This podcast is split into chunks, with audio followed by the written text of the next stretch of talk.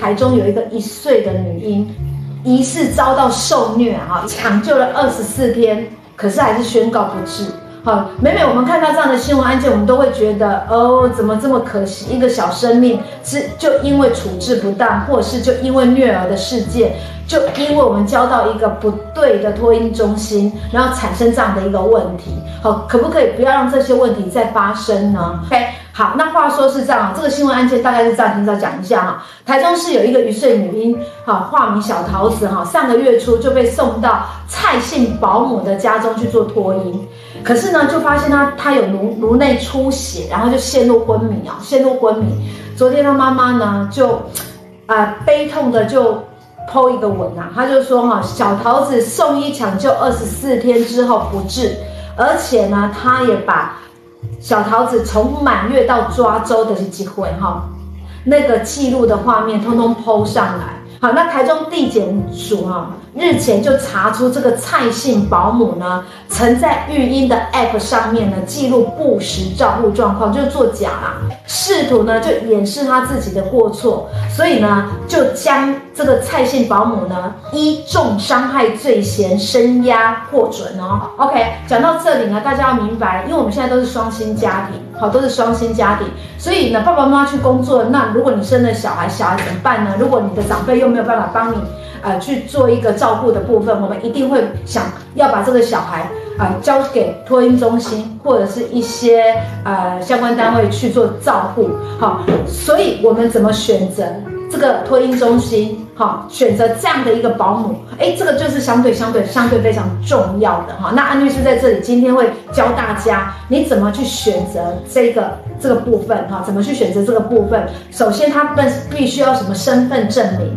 好，还要配合一些相关措施，这些呢，眉眉角角，好，这些眉角就是细节的东西啊。神队友安律师在这边会告诉大家，好，OK，好，所以呢，今天我们要跟大家分享的是什么呢？很简单，就是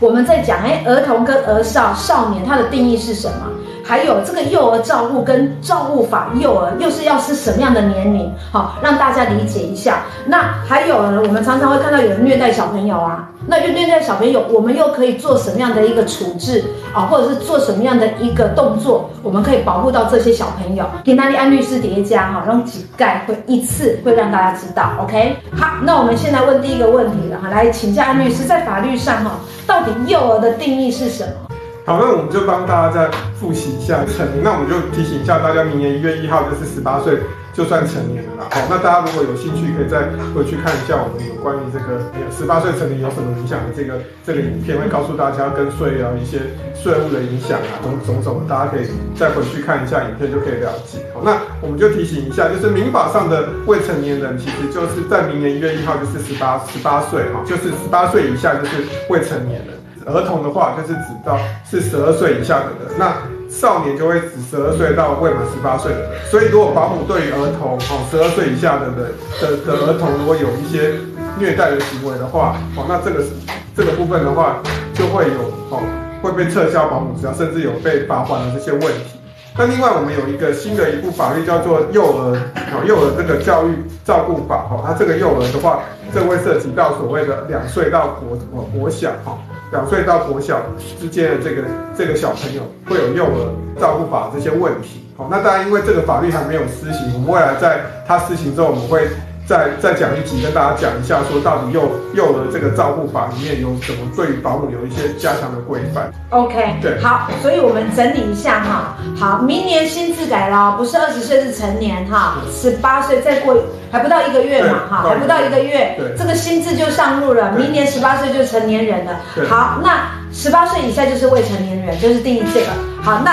啊、呃，什么是少年呢？少年就是十二到十八。好，那十二以下就称为儿童。好，OK。好，这个简单来讲，那呃，安律师说，另外还有一个就是呃，两岁到国小有一个呃照顾法，幼幼儿教育照顾法，幼儿教育照顾法法。但是因为现在这个法律还在。还在就是还在走的过程当中，还没有已经修正了，但是还没有施行。好，那今年今年六月九号才通过了，但它施行如果说有后面后续有正式施行日期，我们会再跟大家讲一下，说关于保姆啊，关于说照顾幼儿有哪一些问题，大家要注意。然后我们就是后面再跟大家讲。OK，好，后面再跟大家讲。好，OK。好的，好，那现在我们要提到，就是说，如果保姆虐童啊，其实你知道，就是我觉得这种事情好像没有消失过，对，一段时间就会出来一个，一段时间就会出来一个，我们觉得哇，怎么会这样？可是伤害已经造成了家族家属那种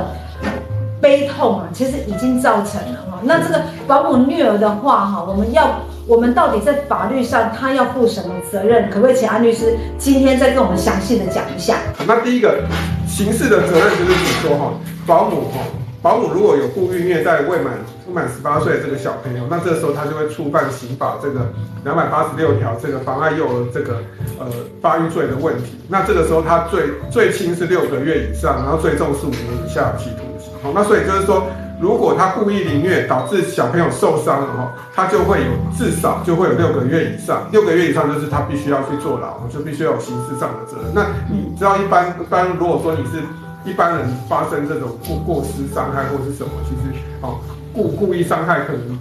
不不太可能会有六个以上的刑责，所以对于保姆这个科以这个刑事责任是相当重。那如果这个保姆故意凌虐的时候导致小朋友重伤的情况之下，这个会判无期徒刑跟十年以上有期徒刑。那如果导致哈导致他死哈导致他死亡后的情况之下，就这个会有所谓的呃无期徒刑跟十年以上。那重伤的话会有五年到到十二年以下有期徒刑的这个这个重罪的这个刑责。所以这个刑事责任是相当的重。但是如果保姆是不小心疏失的情况之下，那当然就是。只是回到民我们所谓刑法两百八十四条这个过失伤害，那这个就是一年以下有期徒刑。那这可能比较过失的部分，可能就会回到刑事责任就没有这么重，会回到民事求偿来做一个处理。OK，对，好，所以我们了解，其实如果保姆虐童的话，他其实是会被判刑事。大家理解一下哈，刑事跟民事不一样。刑事的话，你一旦进入程序了之后，他一定要跑完，他不他是不可测的。可是民事的话，他可能一颗罚金呐，哈，或者是私底下和解就 OK 了哈。所以民事跟刑事不一样。那在这里虐童，虐童的一个责任的话，是属于刑事责任了哈。刑事责任，刚才律师也有讲，如果说是故意，好蓄意的，好会被判。啊、就是如果重伤的话，五年以上十二年以下的有期徒刑。可是呢，如果是致死的话，是被判无期徒刑跟十年以上的有期徒刑呢，其实是判的蛮重。所以就是说，霆嫂刚刚说的，就是说，如果故意保姆故意就是说虐儿的话，其实是属于公诉罪哈。那这个时候就是基本上哈，就是会有六个月以上，最轻你只要导致他受伤，就是六个月以上的刑责。那当然，如果只是轻伤，这个可能就是如果和解的话，有可能对父母如果撤回告诉，基本上是。不会有刑事责任，可是如果是故意的行为，这是公诉罪，这是非常严重的行为。对哈，所以大家要注意哈。那如果是呃过失，就是说他其实也不是故意的，可是导致伤害造成的话哈，其实还是有处三年以下的有期徒刑跟三十万元以下的罚金哈。OK，好，那再来除了刑事责任，那民事责任他需要做什么？嗯嗯，那民事的话，就是说会构成所谓刑法这个民法侵权行为的部分，那当然就是会有所谓的这个小朋友如果受伤了，就会有所谓医疗费用，然后如果不小心就是他可能导致他死亡，可能有丧葬费用的支出。那另外最重的就是大部分另外一个是父母因为小朋友受伤导致他有精神上的损害，就可以请求这个精神上的抚慰金。好，那另外，如果保姆属于说受雇在这个托婴中心，甚至是准公托的这个这个托育中心的情况之下，这时候这个托婴中心或准公托，根据民法一百八十八条的话，这个托婴中心也是跟跟受雇保姆要负这个连带的这个损害赔偿的责任。OK 哈，所以民事上也有是有责任啊，而且我连托婴中心也要负连带的责任哈，这让大家清楚一下。对，好，那除了刑事责任、民事责任，还有一个叫行政责任，是不是？对。那什么叫行政责任？那如果说是行政责任，其实就会回到所谓我们的儿少权益法的部分。好，那所以就是说，这个小这个保姆对于这个这个 baby 来做一个虐待的话，那。这部分其实就是保姆发现确实有这个行为，他就会有六万元以上到六十万元以下罚款，甚至是会有遭这个主管机关公布他姓名的这个问题。哦，那如果说他是受雇在这个托婴中心的话，那这个虐待事件属实的话，这个托婴中心本身也有会被处以六万元到六十万元以下的罚款。同时，这个有可能严重的情况之下，有可能有有会被公布，负责人也会被公布姓名。OK 哦，所以其实蛮重的哦，因为儿少法就有规定，任何人都不得对儿童或者是少年做身心的虐待。好，所以如果你真的没有处理好哈，要面临到的刑责其实很重。好，我觉得这样子真的是很重的。OK，好，那另外呢，就是很多人都看到虐虐童，你知道吗？或者是看到有人在虐待儿童。可是我们要怎么处理才是正确的处理方式，然后才会真的让那一个人有一点警惕，或者是甚至让一个人负一些法律责任？啊律师，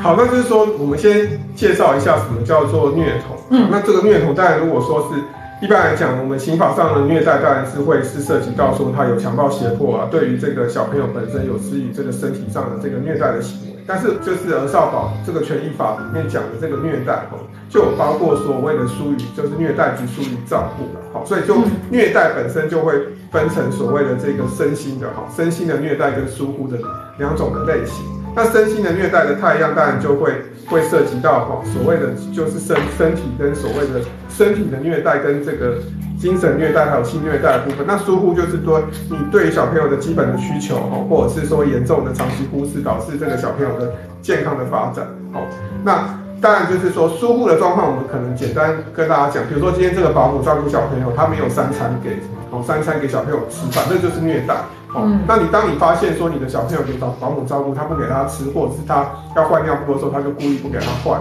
哦，那类似这种疏忽这种照顾的情况之下，这个也会是所谓儿少儿少权利保障法里面这个保姆虐待的这个事件。那如果是有这样的事件属实的话，这保姆会被撤销这个登记证，甚至有会有六万到六十万元以下罚款的这些问题。好，那所以。甚至他另外一个状况就是保姆可能他今天要出门的时候，他把小朋友放在家里。那你如果有跟你如果在在可能你们有装这个所谓的这个这个所谓的监视器的情况之下，你看到小朋友一个人在家，那保姆本身也没有没有交给其他的这个人其他适当人来做照顾，那这时候保姆把他放把小朋友单独留在家里，那这个情况之下也会涉及到儿少权益法所谓对对这个小朋友虐待的这个问题。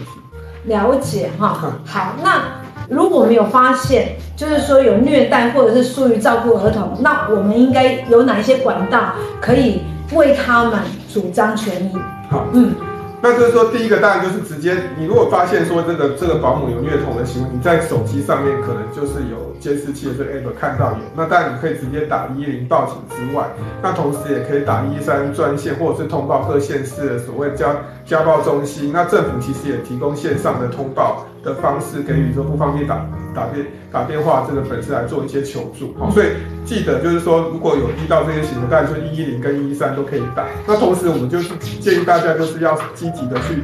收集证据，哦，那去询问目击者，好，那同时你透过所谓的可能。手机啊，手机有一些监控软体去监控，那这个你有拍照、摄影、截图这些动作，你也可以保全这些证据，然后请请这个所谓的警察机关，或者是甚至是家暴中心来做一个相关的处理。OK，好的，谢谢安律师。听到这里呢，如果我们真的有发现，你想要真的帮助这一个小孩，好，那一一零，好，最简单的一一零、一一三，好，你都可以打。好，那其实通报还有各县市的呃各县市的这个家庭暴力跟性妨碍。妨害防治中心也可以，好，但是如果我们记不得那么多没关系，就是一一零跟一一三，好，请记得，好，这个管道都可以的，好，这个管道都可以的，好，好，那接下来呢，挺早问的问题呢，如果你现在真的你是每天早上爸爸妈妈你们你们是爸爸妈妈要去上班，然后真的你有一个幼小的小孩，然后要选择一个托育中心，我们怎么选择优良的保姆？那如果你现在假设互换，如果你现在呢，你想要以保姆这个行业为业的话，好，或者是你想要开一个托育中心，好，那以下的你怎么样去 interview 应征对的保姆，优秀的保姆，这个也是你需要的，好不好？所以请安律师来告诉我们要怎么样选择优良的保姆。好，就是说第一个，我们就是说。哦，当然你就是要，当你在现在在搜寻说适合的保姆的时候，你第一个你要有一个尝试，就是说保姆除了有保姆证之外，他必须还有在县市政府有登记、有登登记，有个登记证。所以根据儿少儿少这个儿少法的二十六条规定说，合格的这个保姆本身，当然就第一个就是可能他有所谓的保姆哦保姆证。那当然他如果没有保姆证，本身他是高中以上所谓的这个呃。呃，就是幼保科毕业的情况之下，那他他也可以担任这个去保姆的工作。那另外就是说，他有一个训练专业训练的这个课程，这个毕业他有领得这个结业证书，他有一个保姆哦，等等于说他有一个保姆证。好，所以简单来讲就是说，哦，他必须要有一个专业的资格。哦，专业资格，这个专业资格有包括说所谓的单一，它有一个保姆证的状况，另外一个就是它本身哈有一个幼保科的这个毕业呃相关科系的毕业，那再来就是它有完成，另外就是它有完成一百二十六个小时这个托育人员的这个专业训练的这个课程，有这个专业资格之后，他必须要在县市政府去登记，登记了之后他才是合格的保姆。好，好，所以这样讲起来是双证，对，对不对？对，好，因为保姆证有包含三样嘛，单一级保姆人员技术证，或者是完成一百二十六个小时托育人员的专业训练课程，或者是保姆幼保科，呃，跟家政护理相关科系毕业的哈，这个都属于保姆证的范围。对，可是不要忘记了，还有一个登记证哦。对对，好，这两个加起来一加二，保姆证加上登记证才是合法保姆。那我们怎么样？可以透过网络，好，或者是透过哪一些平台去寻找有关于这一个，就是有品质保证，然后可以让我们安心的这些合法保姆。好，那就是说我们可以在这媒合平台上面寻找。那其实是大家可以上卫福部所谓的这个托育的媒合平台哈，那上面你就可以查询到合法登记的这个保姆名字。那另外就是提醒一下大家，因为保姆本身是不是所谓的准公托的保姆，会影响到这个爸爸妈妈可不可以拿到这个育儿跟这个托育托育补助的金额。那我们简单来讲，就是说台北市大家可以上网查一下，因为这个数字其实每年都在变。先举一个例，就是台北市为例，其实如果你找到这个准公托的这个保姆的话，你跟政府签约准公托的这个保姆，他每个月你第一胎的补助再加上你中中央所谓的这个托育的津贴加起来的话，你大概会是一万两千五百元。那如果说你去找到一个没有签约的保姆的话，你可能加计中央的这个育儿津贴就是只有就是只有大概八千元左右，所以就差了一个月会差了几千块哈。接下来跟大家讲，就是说当你找保姆的时候，你要先面试保姆。就是有几个原则，那第一个就是说你，你当你在面试的时候，你可以找家中的长辈一起去陪同了解，然后去提提长辈提供意见，说这个这个保姆到底好不好。那第二个就是说，你去观察保姆跟跟宝宝这个互动的状况有没有投缘哈。有时候其实宝宝就觉得，哎，这个这个保姆他怎么样照顾他就是哭，怎么样就是闹。那当然这个情况之下，你去你去。交给这个保姆，可能这个宝宝可能还是回来，可能会有适应不良的问题。那第三个就是说，如果今天好，这个刚好受托的小这个这个孩子是在家里的话，那你可以观察一下小孩的这个情绪反应，说留意一下他正在做什么事情，那他怎么样，保姆有没有做好安抚的这个工作？那另外就是说，我们要看一下说保姆跟其他成员的相处模式。如果说今天他家中保这个保姆在带的时候，家中成员本身有一些暴力倾向，或有一些言语暴力，所以这个保姆本身家庭并不是很和谐的情况之下，你把宝宝放在这边，有时候可能他突然他家里就突然就有争吵，可能就摔东西，哦，或者争吵，或但宝宝有可能就会有危险啊，或者是说今天突然就是宝宝需要安静睡眠环境，可能他们他们保姆家里就吵起来了，那这个宝宝在这边也没有办法获得很好的照顾。那这个这个你就要观察一下跟他家庭成员的相处模式。那第第五个就是说，哦，可以要求观看这个保姆本身平日记录的这个宝宝成长的这个这个日记啦。哈，另外一个状况就是说，哈，就是会找到保姆的这个家长，通常是你们都会希望说保姆是一对一完全照顾自己的小朋友。那那一对二本身其实也是这个。这样就是等于是宝宝之间有一些互相学习模仿的机会，这个也是不错。但是因为其实是政府现在有规定说，其实每个保姆最多可以可以照顾四个人哈。那包括说有两个是两个，最多两个是两岁以下的，那另外两岁以上就是两就是两个，所以加起来最多就是四个。所以当这个保姆本身有。如果有超过这个四个四个以上的话，这个这个脱衣品质是违法的。那这个时候你的小朋友也没有办法得到很好的照顾。好，所以你对于这个保姆本身，他所所谓的托育的人数，你也要注意一下，你的宝宝能不能在这个保姆那边可以得到很好的照顾。OK，好，好，所以这些小细节呢，安律师你看都顾到了，你知道吗？哈，OK，安律师呢已经下来当保姆了。好，然后我们现在呢，因为有一些朋友来来去去，有一些人啊，你比较晚进来，不用担心。我们今天讲了什么呢？我们今天我们要回到我们今天的主题，我们就是在讲。育儿的这个部分就是托婴的部分，保姆的部分，哈，OK。所以我现在就快问快答，让大家呢在很短的时间内就可以知道我们今天的主题，然后同时有一些关于这个主题上面法律的认知，好不好？好，来，安律师，准备好了没？准备好了没？好，好了哈，可以了，好，来来来，好，请问安律师，法律上啊，幼儿的定义，幼儿的定义是什么？那我们今天讲到保姆所谓有虐儿的这些问题。会涉及到儿少权益法的这个问题，那这就会涉及到所谓的什么是儿童的定义，儿童就是变成是十二岁以下就是儿童，十二岁到十八岁就是少年。好，然后再来就是如果保姆虐童的话，哎啊，法律上应该要负哪一些责任？好，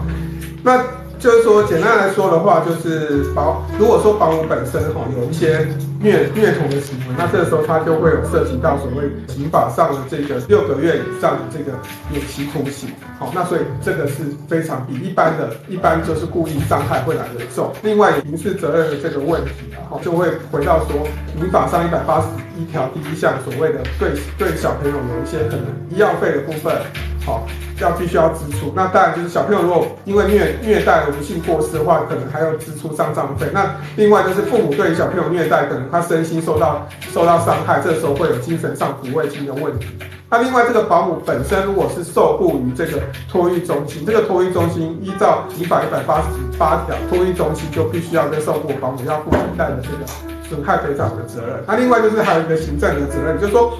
保姆本身哈，对于这个。虐待哈，他虐待儿童的这个行为本身会面临到儿少哈，儿少法四四十九条第一项第二款所谓六六万元以上这个六十万以下罚款，同时也会被被到主管机关公布公布姓名哈，这个这个行政责任。那当然，如果说这个保姆本身是受雇于这个托育中心，那这个托育中心本身也会被主管机关裁罚六万到六十万元的罚款。那另外情节严重的情况之下，好，这个托育中心也会被公布这个名称以及这个负责。的这个是好，对，好。那我们如果发现有人虐待儿童，那我们应该怎么处理才能为这个儿童去主张？对，那所以我们就是说，我们现在第一个要介绍就是这个我们所谓的儿少保障权益保障法里面讲的，其实是包括身心的虐待跟疏忽两种类型。那当有所谓的虐待跟疏忽照顾的行为的时候呢，这个保姆就会有被撤销这个登记证的这个问题。好，那大家，如果一旦发现这个虐待或不当照顾的行为的时候，请记得要就是直接拨打一一零，或者是拨打一一三这个所谓家暴专线，或者是通报所谓的家家暴中心来做一个相关的处理。OK，对，好。然后最后我们要请安律师告诉我们，我们要怎么选择优良的保姆。好，那第一个就是提醒大家，就是说保姆本身哈，必须要有所谓的保姆哦，保姆证等专业资格。同时，他有保姆证等专业资格之后呢，他必须要到县市政府有一个登记证。所以大家不要只要检查，所以当你看保姆的时候，他拿出说他有保姆证等等专业资格之后呢，他必须要在县市政府有所谓的登记。哦，这个时候才是合法的保姆。那第二个就是说，你要用媒合平台去寻找了。那我们就提醒大家，就卫福部现在有一个所谓的托育的媒合平台。好，所以大家粉丝们如果有需要的话，就是到平台去找，说哪一些是合法登记的保姆。那这时候你就会有一个基准。那另外一个就是最重要，就是说，当你从这个媒合平台找到保姆之后，你必须要去面试保姆。好。要多方面去观察。那第一个就是说，你可能请家中的其他长辈一起去看，好去了解，然后提供意见。那第二个就是观察保姆跟宝宝的互动是不是投缘，宝宝在这个保姆的照顾之下，他到底会不会有什么抗拒的行为？好，那第三个，如果说本身他有在受托，保姆有受。在照顾其他的 baby 的时候，你也可以观察一下小朋友情绪反应，他这个保姆到底会不会安抚，好，会不会安抚小朋友，那会不会好好照顾这个小朋友？那第四个就是观察保姆跟其他家庭成员的相处模式，他到底家庭成员跟他跟保姆之间有没有常常的争吵？那第五个就是我们最近新闻事件发生的，就是说你必须好建议大家就是请。就是保姆必须要提供每个月的、每天的这个记录的这个宝宝成长日记。你可以用下载 app，然后叫保姆去使用，让你知道这个宝宝身体有什么状况。那所以另外就是最后一个提醒大家，就是说，因为政府有规定说保姆最每个保姆最多只能收四个，四个里面有两个最多是两岁以下，哦，所以你的你找的保姆如果有超脱哦。超过这个托育的人数的时候呢，这个时候就是违法收托了。那这时候你的宝宝如果放在那边，有可能就会有体会到不安全的环境，没有办法得到好的照顾。我们今天非常感谢我们的神队友，谢谢我们的管理群哈，谢谢，谢谢，也谢谢各位线上朋友的陪伴，谢谢，拜拜，拜拜，好，拜拜，拜拜。